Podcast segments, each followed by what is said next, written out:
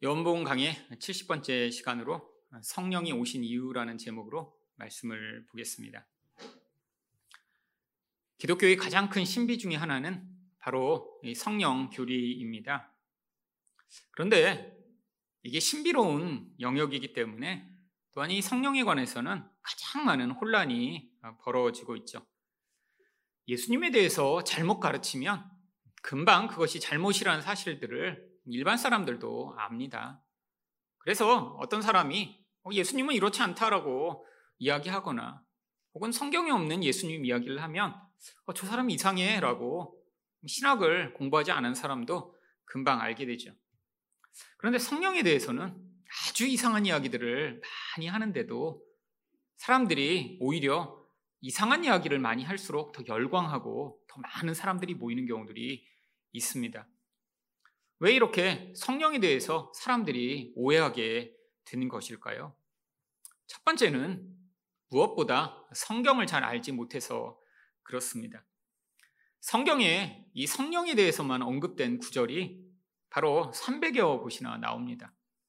구약에는 여호와의 시인이라는 단어로, 신약에는 거룩한 영, 성령이라는 단어로 거의 300여 차례 이 성령에 대해서 이야기를 하고 있는데 사람들은 성경이 이렇게 이야기하고 있는 이 내용에 대해 별 관심이 없고 바로 자기가 알고 싶거나 자기가 원하는 것에만 관심이 있다 보니까 바로 성경이 이 성령을 통해 무슨 일을 하실지 우리에게 가르쳐도 잘 알지 못하는 경우가 많이 있죠.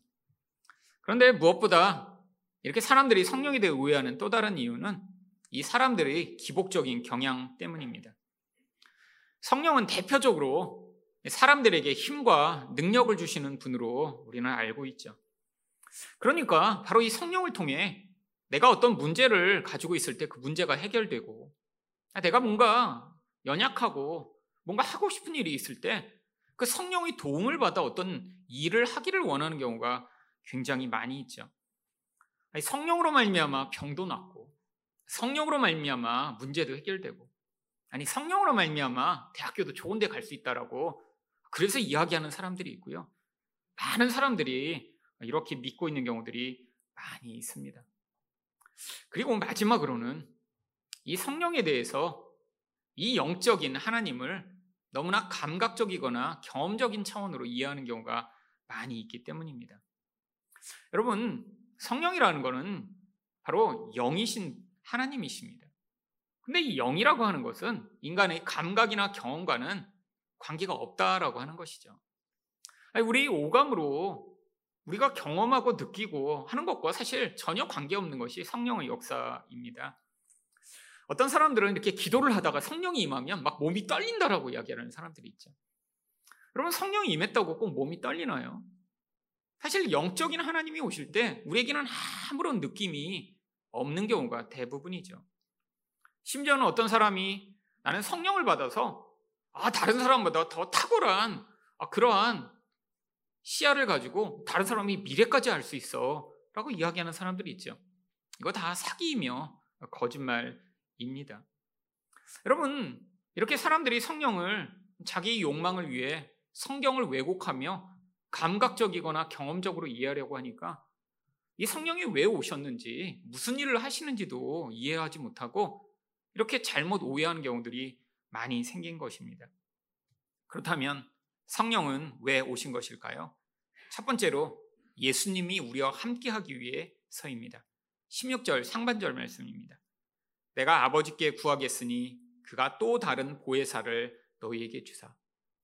지금 예수님은 자신의 유언처럼 내가 떠나가면 그 다음에 또 다른 보혜사를 보내겠다라고 말씀하신 것이죠. 이 보혜사라고 하는 단어는 한자어로 옆에서 보살펴주고 은혜를 주는 그런 스승과 같은 분이라고 하는 뜻입니다. 그런데 이 원어로는 파라클레토스라고 하는 단어를 번역한 것인데요.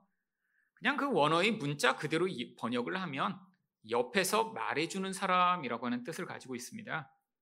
그래서 영어 번역에서는 이 보혜사를 Comforter, 위로하는 분, Advocate, 변호하는 분, Counselor, 옆에서 상담해 주는 분, Helper, 돕는 분이라고까지 번역을 하죠. 그런데 도대체 이 보혜사인 성령이 어떤 도움을 주시는 것인가요? 바로 예수님이 하셨던 것과 똑같은 도움을 주시기 위해 오셨다라고 하는 것입니다. 그래서 이 보혜사가 또 다른 보혜사인 거죠. 예수님이 원래 보혜사세요. 예수님이 제자들과 함께 계시며 그들을 도와주셨고 그들과 상담해 주셨고 그들의 문제를 해결할 수 있도록 옆에서 조언을 해주셨던 것처럼 성령도 같은 역할을 하시기 때문에 또 다른 보혜사라고 부르는 것입니다. 그래서 요한일서 2장 1절을 보시면 만일 누가 죄를 범하여도 우리 아버지 앞에서 우리에게 대언자가 있으니 곧 의로우신 예수 그리스도시라. 이 대언자라고 번역된 단어가 똑같은 파라클레토스 여기서 보혜사라고 번역된 같은 단어입니다. 예수님이 하시는 가장 중요한 일 중에 하나가 우리는 계속 죄를 짓기 때문에 우리가 하나님 앞에 나아갈 때 우리가 스스로 우리 자신을 변화할 수 없지만 예수님이 바로 대변자, 대언자 혹은 보혜사가 되셔서 우리를 대신해 하나님께 우리가 나아갈 수 있도록 말씀을 해주심으로 말미암아 우리가 하나님과의 관계가 깨지지 아니할 수 있도록 도우신다라고 하는 것이죠. 그래서 예수님이 요한복음 16장 11절에는 이렇게까지 말씀하십니다. 그러나 내가 너희에게 실상을 말하노니 내가 떠나가는 것이 너희에게 유익이라. 내가 떠나가지 아니하면 보혜사가 너희에게로 오시지 아니할 것이요 가면 내가 그를 너희에게로 보내니리. 예수님이 그들과 함께 계셨던 것보다 오히려 예수님이 떠나시고 다른 보혜사를 보내시는 것이 훨씬 더 유익이라라고 말씀하시고 계십니다. 아니 왜 성령이 오시는 것이 더 유익이죠?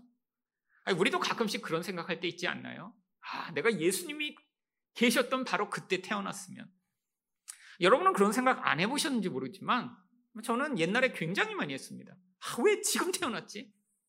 2000년 전에 예수님 그때 태어나서 아, 나도 열두 제자 옆에 알려지지 않은 열세 번째 제자가 됐으면 얼마나 좋았을까? 아니, 성경에 예수님이 하신 이 말씀 말고 내가 녹음기라도 하나 갖고 가서 다른 말씀도 다 녹음해 갖고 아, 그래갖고 그 예수님이 말씀을 더 많이 들었으면 얼마나 좋았을까? 여러분, 근데 예수님은 내가 떠는 게 훨씬 유익이야. 그리고 성령이 오실 텐데 그 보혜사가 너희와 함께 계시는 것이 훨씬 더 유익이라고 말씀하십니다. 아니, 왜 그러신 것일까요?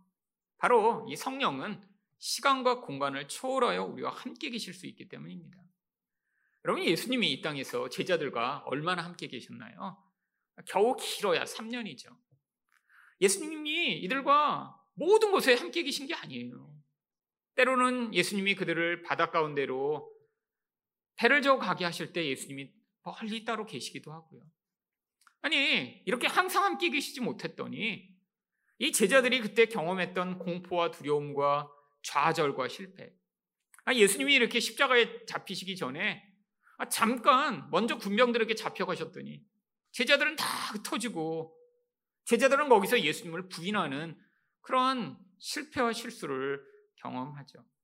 그런데 바로 이 인간의 이 시간과 공간에 제약된 그 한계를 넘어서기 위해 성령을 주신 것입니다.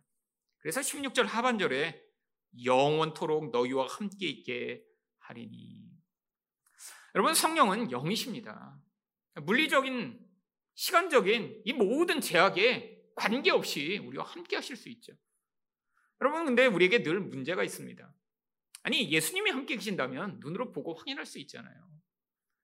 여러분, 바다 가운데로 이 갈릴리 바다에 배가 지나갈 때 예수님이 그들과 함께 계실 때도 풍랑이 일했습니다. 그랬더니 제자들이 어떻게 하나요?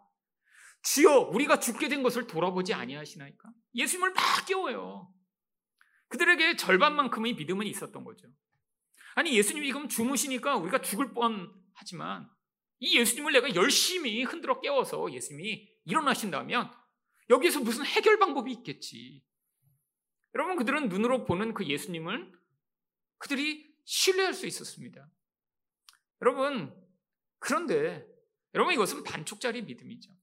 참된 믿음은 무엇인가요? 보이지 않는 하나님을 의뢰하는 것이죠. 여러분, 보이지 않는 하나님을 우리가 믿을 때, 아, 우리는 지금 하나님이 우리와 함께 하신다라고 하는 사실을 지금 우리가 믿음으로, 그 믿음의 능력으로 살아갈 수 있는 것이죠. 여러분 우리가 성령이 우리와 함께 계시지만 이 성령을 자꾸 오해하기 때문에 우리와 함께 하나님이 계신다라고 하는 생각을 하지 못할 때가 굉장히 많죠. 여러분 특히 어려움을 경험할 때, 고난을 겪을 때 우리가 어떤 기도를 하나요? 하나님 저를 버리지 마세요. 하나님 제게 좀 나타나셔서 하나님이 저를 사랑하시고 저를 도우실 수 있다는 사실을 제게 증명해 주세요. 라고 할 때가 많이 있죠.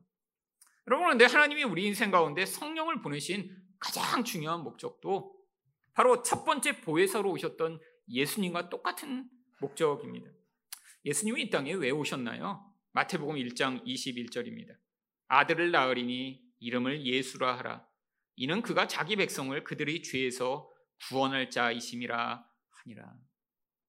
그럼 바로 이 죄를 해결하는 일. 이게 예수님의 가장 중요한 보혜사의 역할이셨듯이 성령 또한 우리 본질 안에서 이 죄로부터 우리가 자유케 되도록 만드시는 것이 그분의 가장 중요한 역할입니다. 그렇기 때문에 인생 가운데 우리가 성령의 역사와 성령의 충만함을 강구할 때 우리가 기대하는 방식과는 전혀 다른 방식으로 성령이 역사하시는 경우가 굉장히 많죠. 여러분 예를 들어 아, 돈 때문에 굉장히 어려운 가운데 있어요. 그러면 일반적으로 어떤 기도를 하나요? 하나님 이 돈 때문에 힘들어요. 돈을 주세요. 돈을 주세요.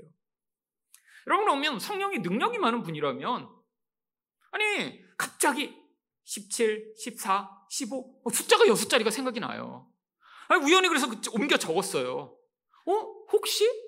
그래갖고 로또를 샀더니 그 번호가 맞아요. 어, 이런 일이 일어난다면 얼마나 하나님을 찬양할까요? 여러분 제가 20대 때부터 그런 생각 많이 했습니다. 아니 우리 성령 하나님이 이렇게 마음에서 역사하시고 새로운 생각도 주시는 하나님이라면 로또 번호 하나를 알려주셔서 아, 이 가난과 고통에서 벗어나게 하시면 얼마나 좋을까? 아, 제가 20대 초반에 저희 집이 망해서 고통할 때는 아, 혹시 성령이 내게 알려주시려고 하고 나를 이렇게 당첨되게 하시는데 내가 이 복권을 안 사서 당첨이 안 되는 것이 아닌가? 그래서 복권을 산 적이 있었습니다. 정말로. 세 번 연속으로 샀습니다. 왜? 샀더니 또 하나만 사면 아, 이게 당첨이 안 될 수 있잖아요. 그래서 그때 없는 돈을 들여서 다섯 장인가 뭐 여섯 장 여러 장을 샀어요. 그랬더니 꼭 하나씩 이렇게 제일 그 꼴등 다음에 이렇게 한 장 바꿔주는 거 당첨되더라고요. 그래서 한 장 바꾸면서 다시 한 다섯 장 더 사고 3중가 샀는데 그러면 그때 제가 믿음이 없었을 때죠. 하나님이 누구신지 몰랐을 때죠. 내 인생의 유일한 문제인 이 돈만 주는 하나님이라면 아 그가 하늘에 있는 하나님이든 땅 속에 있는 하나님이든 관계없던 그런 기복적인 마음을 가지고 있었기 때문이죠. 여러분 하나님은 지난 수십 년간 그런 방식으로 제 인생 가운데 뭐 뭉텅이 돈을 주시거나 어디서 숨겨진 다이아몬드를 발견하게 하신 적은 없습니다. 그런데 하나님이 그런 엄청난 놀라운 내가 기대했던 복이 아니라 다른 방식으로 제 인생 가운데 일하셨죠. 여러분, 근데 이 모든 이 돈으로 말미암아 불안해하고 초조해하며 아 내가 1억 천금을 얻었으면 좋겠다라고 생각했던 그 근원 안에 사실은 무엇이 있었나요?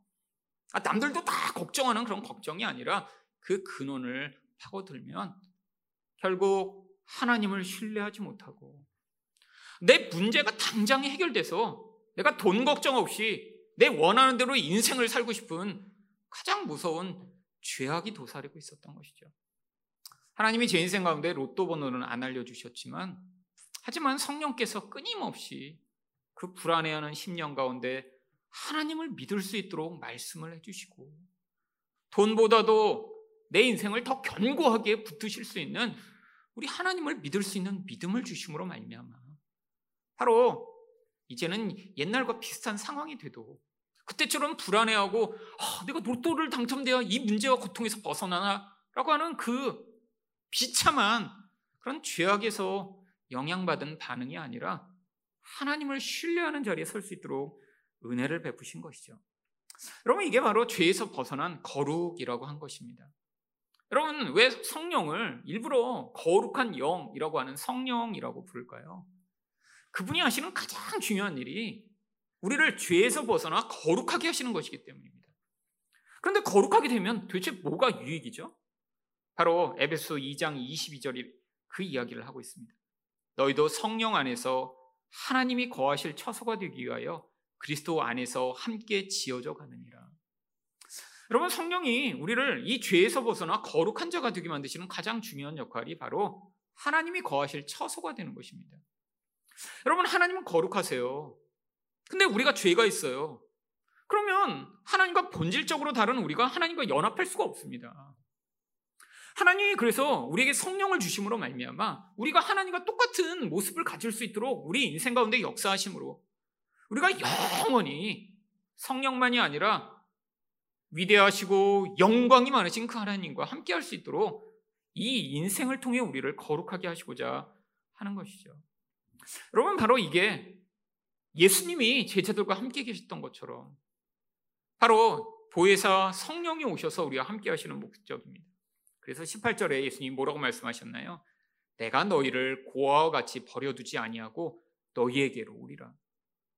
여러분 성령은 독자적으로 움직이시는 분이 아니세요. 예수님은 내가 다시 와서 너희랑 함께 있겠다라고 말씀하세요. 그래서 성령을 다른 말로 뭐라고 부릅니까?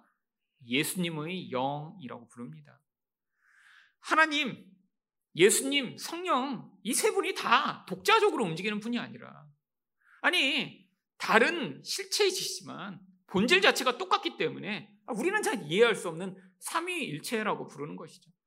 그래서 성령이 우리와 함께 계시지만 예수님은 아, 내가 너희랑 함께 있겠다라고 말씀하시며 너희가 절대 고아가 아니야. 내가 너희와 함께 있기 때문에 너희는 버림받은 자가 아니라 너희 인생 가운데 내가 늘 함께하며 너희가 외로울 때, 너희가 두려울 때, 너희가 혼자 그 모든 상황들을 이겨낼 수 없을 때 내가 은혜로 너희 인생 가운데 함께 있겠다라고 말씀하신 것입니다. 여러분 제 인생을 돌아봐도 정말 자주자주 믿음이 약해질 때마다 하나님 기적을 보여주세요. 아니 하나님 얼굴 잠깐만 제가 좀 보게 해주세요. 아니 그러면 제가 믿음을 가지고 우리 하나님을 믿겠습니다라고 생각할 때가 많이 있었죠. 여러분 근데 한 번도 그런 식의 기적이 나타난 적이 없습니다. 아, 물론 막 예수님을 보려고 막 노력한다면 뭐가 보일 수는 있겠죠. 여러분 근데 그게 도대체 우리 인생 가운데 어떤 믿음을 가져올 수 있나요?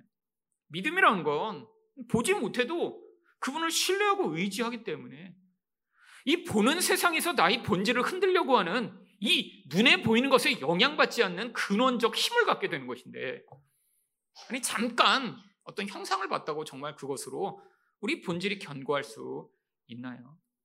여러분 그렇기 때문에 예수님이 19절 상반절에서 뭐라고 말씀하시나요? 조금 있으면 세상은 다시 나를 보지 못할 것이로되 육적으로는 예수님이 이제 더 이상 볼 수 없는 존재가 되시는 거예요. 여러분 세상은 아니 우리 안에 있는 이 세속적이고 육적 마음은 여전히 눈에 보는 것으로 예수님을 확인하고 싶어 합니다. 아니, 예수님이 아니라도 눈에 보이는 어떤 기적과 상황을 통해 하나님이 나의 인생 가운데 개입하시며 나를 사랑하고 계신지를 자꾸 확인하고 싶어 하죠. 여러분, 그런데 예수님이 뭐라고 말씀하세요? 19절 하반절입니다. 너희는 나를 보리니.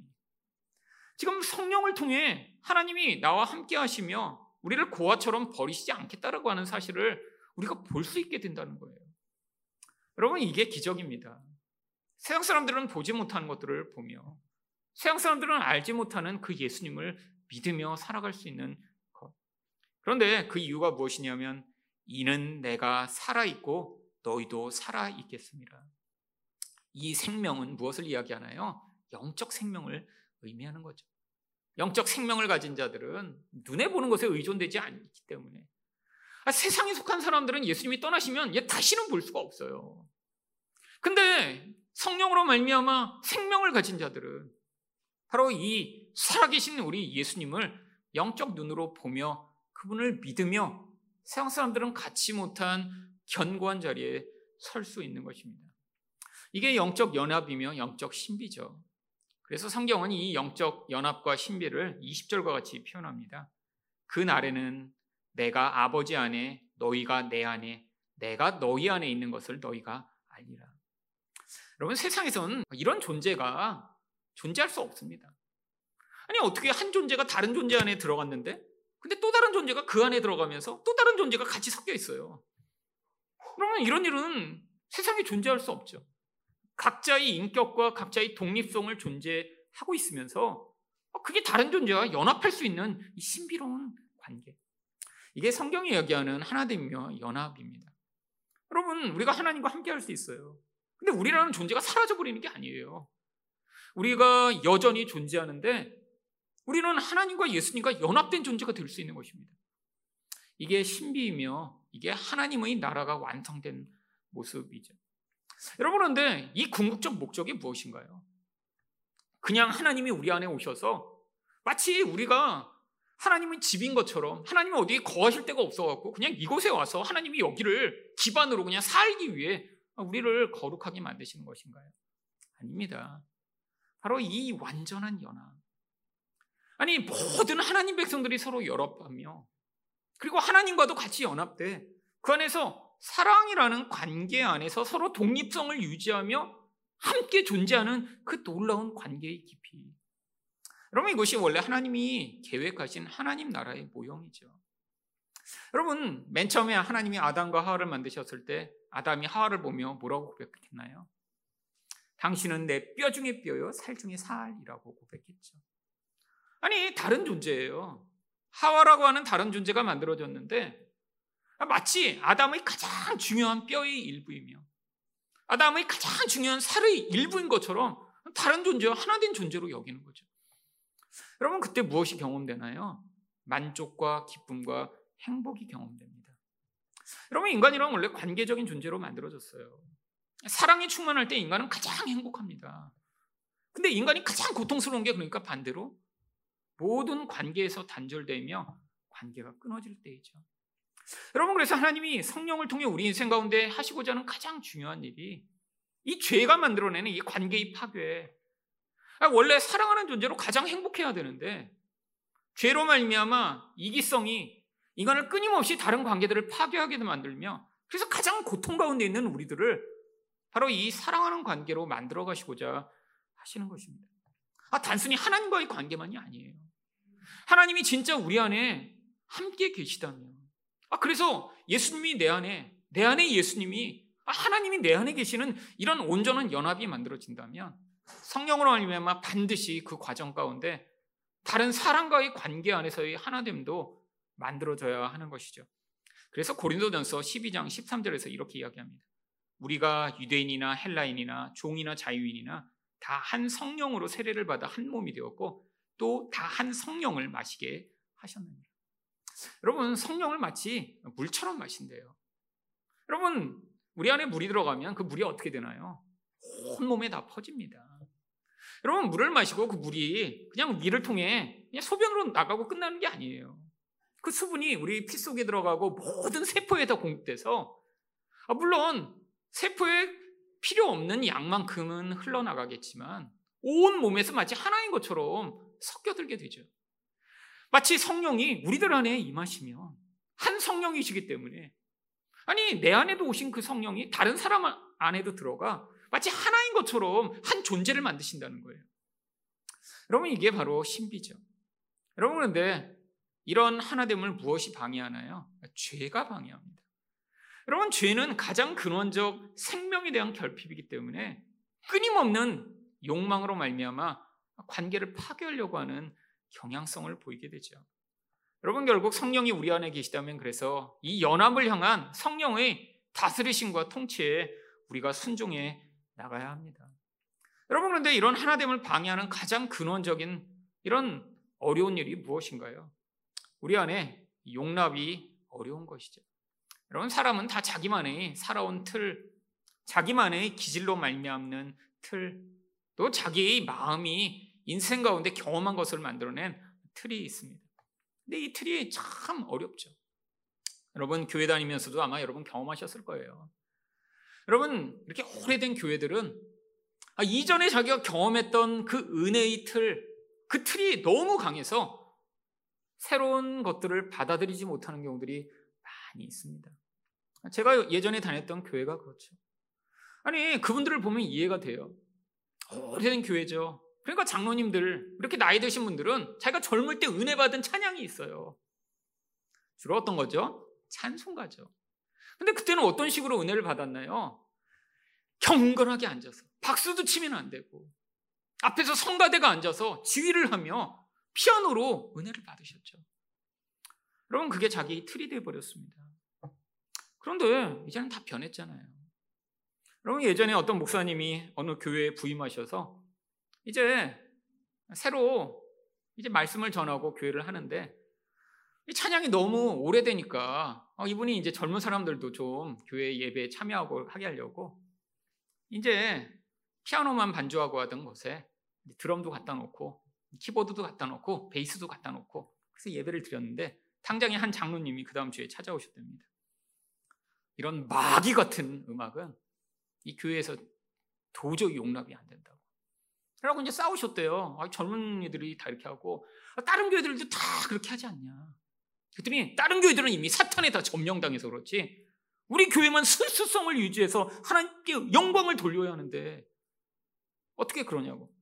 근데 다행히 다른 장로님들이 아 장로님 요즘 그런 교회가 어디 있어요. 이래갖고 설득이 된 거예요. 근데 이분이 마음에 이 분한 마음을 없애시지 못한 거예요. 그래갖고 이분이 어떻게 하셨냐면 청년부 모임 때문에 가셔서 애들한테 야 여기서 딴 따라 노래 부를 거면 다른 교회 나 가. 이 청년들은 다 그렇게 하신 거예요. 여기서 드럼 치고 그러려면 나가서 강남역 나이트나 가지. 왜 교회 와서 그래? 청년들을 대고 아니, 어른 예배 때 자기가 하다가 다른 장로님한테 맡기고 나니까. 여러분 목사님이 그 장로님과 싸우다가 결국 3년 만에 우울증에 걸려갖고 교회를 사임하셨어요. 그 장로님이 너무 그렇게 해야 되니까. 여러분 저는 이해가 됩니다. 제가 다녔던 많은 교회도 그랬거든요. 내가 한 번 받은 어떤 틀이 있어요. 아, 물론 예전에 받았던 은혜가 있겠죠. 근데 그게 전부라고 생각하면 그것으로 남을 판단하기 시작합니다. 여러분 이런 게 얼마나 많이 있나요? 여러분 이것만 그런가요? 우리도 우리가 경험하고 중요하다는 것으로 남을 판단합니다. 다른 사람이 그 기준에 부합하지 아니하면 판단하죠. 용납하죠. 여러분 이렇게 판단하고 내가 내 틀을 가지고 남을 정죄하기 시작하면 무슨 일이 벌어지나요? 절대로 하나 될 수 없습니다. 여러분 우리 안에 있는 이 잘못된 틀이 얼마나 관계들을 많이 파괴하는지 여러분 사실 결혼에서도 가장 문제가 되는 게 뭐죠? 아, 우리 집에서는 이렇게 안 했는데 왜 저런 식으로 하지? 그럼 별로 중요한 일이 아닌 것을 가지고 다투고 싸우고 용납하지 못하는 일들이 무엇 때문에 벌어지나요? 우리 안에 있는 이 근원적으로 하나됨을 거부하는 이 근원적 문제 때문이죠. 여러분, 이 용납, 우리 안에서 내가 잘못된 틀을 가지고 남을 판단하기 시작하는 순간에 결국 관계가 다 깨집니다. 여러분, 용서와 사랑으로 나가기 전에 가장 중요한 일이 사실은 어쩌면 내 안에 있는 이 잘못된 틀을 하나씩 내려놓기 시작하며 하나님 앞에서 하나님, 하나님이 내가 죄인임에도 용납하셨듯이 나 또한 내가 다른 사람을 받아들이지 못하고 다른 사람을 품지 못하는 이 왜곡되고 잘못된 틀이 깨어지고 사라질 수 있도록 해달라고 여러분이 간구하셔야 하는 것입니다.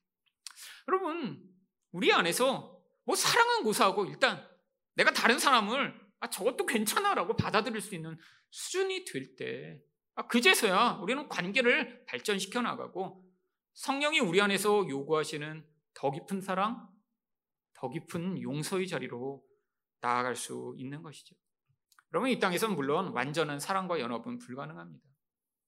성령을 통해 이 일을 우리가 가끔 잠깐 맛보고 영원한 하나님 나라에서 우리가 살게 될 일이 바로 이것이죠. 여러분, 하나님 나라의 가장 좋은 점은 무엇인가요? 가면 뭐 금길이 깔려 있고 뭐 부패가 차려져 있어서 아, 그러면 하늘나라에 가면 너무 좋은 곳인가요? 여러분, 하늘나라는 그런 곳이 아닙니다. 이 인간 안에 있는 이 잘못된 판단의 틀이 다 깨어지고, 인간의 자기 중심적 이기성이 다 사라진 뒤에, 온전한 용납과 사랑으로 모두가 서로 서로가 연합된 가운데 하나님도 우리와 함께 계시며 마치 우리가 다른 존재이지만 하나인 것처럼 관계를 맺어 하나님 나라에서 영원히 살게 되는 그 자리가 바로 하나님 나라의 모습인 것이죠. 여러분 성령을 통해 이 땅에서 연습하셔야 됩니다. 여러분이 용납하기 어려운 사람, 내가 받아들이기 어려운 그런 사람들을 받아들이심으로 말미암아 이 하나님이 만들어내시고자 하는 완전한 연합을 배우시는 여러분 되시기를 축원드립니다. 두 번째로 성령은 왜 오신 것일까요? 계명을 지킬 수 있도록 하기 위해서입니다. 15절 말씀입니다. 너희가 나를 사랑하면 나의 계명을 지키리라. 여러분 여기서 이 계명은 바로 하나님의 뜻, 하나님의 말씀을 이야기합니다. 그런데 하나님이 뭐 이것도 지키고 저것도 지켜라 막 엄청나게 많은 것을 주신 게 아니라 이 요한복음에서 예수님이 내가 너에게 이야기하는 계명은 딱 하나다라고 얘기하세요. 하나님을 사랑하고 이웃을 사랑하는 거죠. 아, 결국 성령이 하시고자 하는 그 일입니다. 연합을 위해 온전한 사랑의 관계로 나아가는 것이죠. 여러분, 근데 여기에 늘 문제가 있습니다. 이 계명, 하나님의 뜻을 우리는 지킬 수가 없는 것이죠. 이게 구약의 문제죠. 여러분, 구약에서 바로 이 계명을 지켜야 하나님 뜻대로 해야 사랑을 해야 그래야 하나님과 하나 될 수 있고 그러면 하나님이 하나 된 그 사람에게 하나님의 생명, 축복을 주셔서 그 축복으로 말미암아 우리는 만족하고 기쁠 수 있는데 하나님이 뜻대로 할 수 없으니까 결과적으로 무엇이 내린 것이죠? 저주가 내린 것이죠. 그래서 갈라디아서 3장 10절은 이렇게 이야기합니다. 무릇 율법 행위에 속한 자들은 저주 아래 있나니 기록된 바 누구든지 율법책에 기록된 대로 모든 일을 항상 행하지 아니하는 자는 저주 아래 있는 자라 하였습니다. 여러분 구약에서는 율법 조항이 아주 많았습니다. 근데 그걸 다 지키라고 하셨지만 다 종합해 보면 하나님을 사랑하고 이웃을 사랑하는 거예요. 여러분 십계명이 바로 그 많은 율법을 종합한 거죠. 그 열 가지 계명도 첫 번째부터 네 번째는 하나님을 사랑하고 다섯 번째부터 열 번째까지는 이웃을 사랑하라라고 하는 것을 구체적 지킬 수 있는 형태의 율법으로 주신 것입니다. 여러분 근데 문제가 있어요. 아 우리는 본질이 이렇게 하나님만을 사랑하고 이웃을 사랑할 수 없는 존재입니다. 이것들을 늘 방해하는 자기 사랑이 우리 안에 너무 커요. 자기 사랑이 아무것도 없는 자만 하나님을 온전히 사랑하고 이웃을 사랑할 수 있는데 자기 사랑 때문에 그 남는 부분만큼 하나님 사랑하고 아니, 내 자기 사랑을 충족할 수 있는 부분만큼 이웃을 사랑하게 되는 거죠. 그러니까 결국 우리는 저주를 받을 수밖에 없는 자입니다. 그런데 이 문제를 예수님이 해결해 주신 거예요. 예수님이 우리가 저주를 받을 수 없는 자임에도 불구하고 예수님이 이 하나님의 율법을 다 지키셔서 우리에게 이 하나님의 복, 생명을 받을 수 있는 조건을 주셨는데 문제가 발생합니다. 그럼에도 불구하고 우리 안에 여전히 이 죄성이 남아 있어서 아, 예수를 믿은 다음에도 우리는 여전히 자기 사랑 때문에 온전한 하나님의 사랑과 이웃 사랑을 할 수 없게 될 때가 많이 있기 때문이죠. 그래서 성령을 주신 것입니다. 성령이 오셔서 하시는 일이 17절 상반절을 보시면 그는 진리의 영이라. 여러분 성령을 왜 여러 가지 호칭으로 이렇게 바꿔서 부르나요? 그분이 하시는 영으로서의 영적 역할을 이 앞에 진리의 영, 예수의 영, 거룩한 영, 생명의 영 이런 수식어들을 통해 보여주고 있는 것이죠. 진리가 뭐죠? 생명을 얻는 길로 우리를 인도하는 것입니다. 예수를 믿었어요. 하지만 우리는 그 진리, 생명을 얻는 길을 보다는 결국 비진리, 다른 것을 따라가기 쉬운 자들이죠. 여러분, 비진리가 뭐 거짓말이며 비진리가 아, 우리가 딱 볼 때 어, 이건 나쁜 거야 라고 생각할 수 있는 그런 것들인가요? 아닙니다. 여러분, 진리의 본질은 예수 그리스도만으로 하나님의 생명만을 얻어야 우리가 산다는 것인데 여러분, 우리는 세상에 살면서 모두가 믿고 있는 이 비진리에 얼마나 영향을 받을 때가 많이 있나요? 여러분 세상에서는 무엇을 진리라고 가르치나요? 돈이 최고라고 가르치나요? 여러분 아이들부터 요즘은 어른까지 모두 다 돈이 최고라고 믿고 있습니다. 여러분 가르치지 않아도 다 영향을 받았어요. 옛날에는 그 정도로 심하지는 않았는데 요즘은 초등학생들도 아 나는 어느 아파트 살아. 우리 아빠는 차가 뭐야? 여러분 자기 재산은 아, 지 재산도 아니면서 자기 부모님 재산 가지고 그리고 그것으로 편을 가르고 나는 너와 다른 존재라고 생각을 하는 이런 시대가 되어버렸죠. 돈이 세상에서 무엇보다 강하고 돈이 무엇보다 사람들이 의존하는 대상이 된 이것이 비진리입니다. 여러분 그런데 이 성령이 오셔서 무슨 일을 하시나요? 요한복음 16장 13절을 보시면 진리의 성령이 오시면 그가 너희를 모든 진리 가운데로 인도하시리니 여러분 바로 성령이 우리 인생 가운데 우리를 가르치셔서 예수 그리스도만이 우리가 의존할 유일한 분이심을 우리 인생에서 가르쳐 주시겠다라고 하는 것이죠. 여러분 이거는 우리가 율법을 지켜서 되는 것이 아닙니다.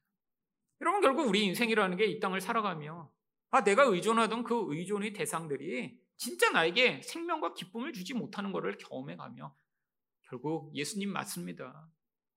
예수님 없는 내 인생은 정말 안고 없는 찐빵이고 아, 정말 물 밖에 튀어나온 물고기 같은 것이며 영혼이 고달파 메마르고 사막을 물 없이 걸어가는 자와 같습니다라는 고백을 하게 되는 것. 이게 바로 진리로 인도함을 받는 사람의 모습이죠. 근데 바로 성령이 하시는 가장 중요한 역할이 바로 우리 마음 안에서 그것들을 가르치시고 깨우치셔서 결국엔 하나님이 우리 인생 가운데 우리가 지키고자 하는 이 생명의 길, 진리의 길로 걸어갈 수 있도록 하시는 것입니다. 그 약속이 예레미야 31장 31절부터 33절에 나오죠. 여호와의 말씀이니라 보라 날이 이르니니 내가 이스라엘 집과 유다 집에 새 언약을 맺으리라. 이 언약은 내가 그들이 조상들이 손을 잡고 애굽 땅에서 인도하여 내던 날에 맺은 것과 같이 아니할 것은 내가 그들이 남편이 되었어도 그들이 내 언약을 깨뜨렸습니다. 여호와의 말씀입니다. 구약에서는 율법을 지키라고 했는데 이걸 지키면 복 받는다고 했는데 그들이 그 언약을 다 깨뜨리고 지키지 않았어요. 그래서 하나님이 뭘 약속하셨나요? 33절을 보시면 그러나 그날 후에 내가 이스라엘 집과 맺은 언약은 이러하니 곧 내가 나의 법을 그들이 속에 두며 그들이 마음에 기록하여 나는 그들이 하나님이 되고 그들은 내 백성이 될 것이라 여호와의 말씀입니다. 하나님이 우리의 마음 가운데 하나님이 법을 주시며 끊임없이 말씀하시고 우리가 그것들을 따라갈 수 있도록 인도하신다라고 하는 것입니다. 여러분, 여러분이 지금 마음 안에서 바로 이 성령이 말씀하시는 그 음성을 듣고 아, 그게 맞다라고 생각하시나요? 여러분 만약에 여기 계신 분이 아, 성령이 이렇게 진리의 길로 인도하시는 그 길에 서 있지 않으시다면 아마 이제까지 제 설교를 들으시며 여러분이 이 자리에 이렇게 계속 계실 수가 없었을 거예요. 여러분 성령이 안에서 막 무슨 음성을 얘기하시면서 이렇게 귀로 듣게 하십니까? 아니에요. 성령이 하시는 가장 중요한 일이 결국 하나님의 말씀을 내가 듣고 읽고 묵상하는 가운데 아 그게 맞다 맞다 아 그리고 내가 이렇게 걸어가던 것이 잘못이었구나라는 걸 깨닫게 하시는 방식으로 성령이 우리에게 진리의 길로 인도하시는 거죠. 가만히 있는데 무슨 생각이 나면서 아 이건 진리야 진리야 진리야 이런 경우는 대부분 조현병이 그런 역할을 하죠. 머리 안에서 무슨 소리가 계속 들려요. 여러분, 지금 진리의 말씀을 들을 때 여러분 안에서 어, 돈이 최고인데 저 목사 맨날 돈 아니라고 하네. 이렇게 하신다면 여러분은 지금 진리 성령이 없으신 거예요. 근데 아니 삶은 그렇게 살아요. 아, 세상에서는 아, 돈만 조금 더 있었으면 야 그때 그 코인 거기 넣을 걸. 뭐 그 주식 이렇게 올랐네. 이런 생각은 할지 몰라요. 아, 저도 그런 생각 가끔 합니다. 야 10년 전에 내가 테슬라라는 자동차를 알았더라면 아, 그랬더면 얼마나 좋았을까? 그때 남는 돈 100만 원 나왔으면 지금 한 몇천만 원 됐을 텐데. 여러분, 생각은 할 수 있죠. 왜? 세상에선 돈이 힘이니까요. 여러분, 생각은 할 수 있지만, 말씀을 읽고 들으면, 아니야. 하나님이 내게 꼭 필요한 만큼 주신 거지, 뭐. 아, 금방 받아들입니다, 전. 아, 전 받아들이니까 잘 살고 있어요. 여러분, 아, 생각은 그렇게 할 수 있죠. 아, 옛날에 그렇게 했었으면 나도 이렇게 지금 돈이 따뜻하게 살지 않을 텐데. 근데 금방 말씀을 보면 깨달아야 아니지. 그렇게 정말 인생 가운데 가난하던 내 인생을 하나님이 은혜로 여기까지 살게 하셨고 꼭 필요한 만큼 주신 거지. 야, 너무 감사하다. 그러면 요즘은 그렇게 제가 삽니다. 야, 어떻게 옛날에 그렇게 가난해서 정말 아 진짜 마을 버스비 없어갖고 걸어다니면서 하나님 마을 버스나 좀 마음껏 타게 해주세요. 그렇게 기도했던 나를 아, 이렇게 정말 살게 해주시더니 기적과 같다. 너무 감사할 때 되게 많아요. 여러분, 아, 물론 그렇게 풍족한 것을 주시지 않았지만 하나님 무엇을 주셨나요?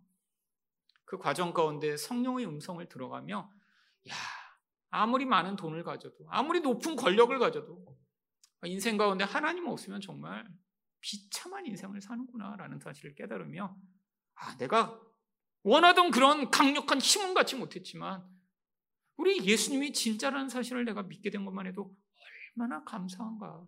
아, 이 사실을 내 마음으로 인정하게 되었다는 것이 지금 성령의 음성을 들으며 진리 가운데 인도함 받은 거죠. 여러분도 마찬가지입니다. 주중에는 여러분 아, 주식 차트 보실 수 있어요. 아, 그렇죠. 뭐 주식 보는 게 나쁜 건 아닙니다. 근데 문제가 뭐예요? 주일날 와서 말씀을 들으면서 예수가 진짜라고 하지만 내 삶에선 주식이야. 주식이 내 비리를 책임지지 무슨. 예수가 밥 먹어줘. 마음으로 이렇게 생각은 여러분이 하고 계시다면 지금 어떻게 된 거예요? 지금 진리로 인도함을 받고 계신 게 아니에요. 하지만 아, 주중에는 야 돈이 중요하지 이렇게 생각할 수 있어도 말씀을 들으면 아 그래 맞아 예수님이지 아 그래 예수님이지 그리고 문을 열고 나가면 또 잊어먹고 그러니까 다음 주에 또 오셔야죠 그래서 여러분 매주 오시는 것입니다 아, 여기서 한 번 듣고 그냥 영원히 그게 빡 자리를 매김하면 하루 그 외주 우리가 예배를 드릴 필요가 없잖아요 진리의 성경이 한 번 우리 안에 들은 말씀을 내 안에서 계속해서 말씀으로 견고하게 우리 인생을 끌어가고 계시다면 우리가 다시 성경 볼 필요가 없겠죠. 근데 우리는 늘 유혹받습니다. 자주 잊어버려요. 말씀을 들어야 되고, 말씀을 읽어야 되고, 여러분, 말씀을 준비하셔야죠. 우리에서 자주 기억나야. 그래야 여러분. 지금처럼 그렇게 여러분 기억 상실증에 걸린 것처럼 세상을 살아가지 않고 진리 성령이 우리 영혼 안에서 말씀하시는 그 음성에 맞추어 아 맞아 하나님을 기쁘시게 하는 것이 이것이구나 라는 믿음으로 세상 가운데 살 수 있는 것입니다. 여러분 율법으로는 그게 불가능했어요. 지금 성령이 오셨기 때문에 가능해진 거예요. 우리 마음의 법을 그분이 말씀하셔서 나는 자주 잊어먹지만 그분이 때로는 기억나게 하시고 그분이 때로는 아, 맞다라고 우리가 동의하게 하시며 결국 인생 가운데 예수님이 하나님이시며 예수님이 우리 인생의 주인이라는 사실을 고백하게 하시는 것이죠. 여러분, 성령이 이렇게 영적으로 역사하시기 때문에 17절 하반절처럼 세상은 능히 그를 받지 못하나니 이는 그를 보지도 못하고 알지도 못함이라. 그러나 너희는 그를 아나니 그는 너희와 함께 거하시며 또 너희 속에 계시겠습니다. 여러분, 성령이 함께한 자만 알 수 있는 것입니다. 영적 하나님이 여러분과 함께 계시다면 아마 여러분은 그 말씀을 들으며 그 진리 가운데로 인도함 받는 것이 무엇인가 지금 아시고 고백하실 수 있는 것이죠. 여러분 마지막으로 예수님이 21절에서 근데 뭐라고 말씀하시나요? 나의 계명을 지키는 자라야 나를 사랑하는 자니 나를 사랑하는 자는 내 아버지께 사랑을 받을 것이요 나도 그를 사랑하여 그에게 나를 나타내리라. 여러분 하나님은 말씀을 우리가 순종하는 것은 단순히 그게 우리에게 법이고 그것을 안 지키면 벌 받기 때문이 아닙니다. 사랑으로 말미암는 반응이죠. 여러분 바로 이 근원적 사랑과 근원적 하나님의 뜻에 복종하고자 하는 이 마음을 바로 성령이 우리 안에서 만들어내고 계신 것입니다.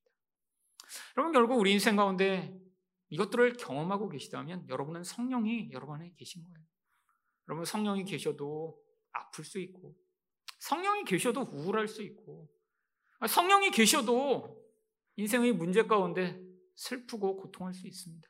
하지만 성령이 계시다면 반드시 우리 안에서 하나님에 대한 사랑을 만들어내시고 아, 내가 이 하나님의 뜻대로 복종하며 하나님을 기쁘시게 해야 되는 마음이 우리 안에서 반드시 나타나게 되어 있습니다.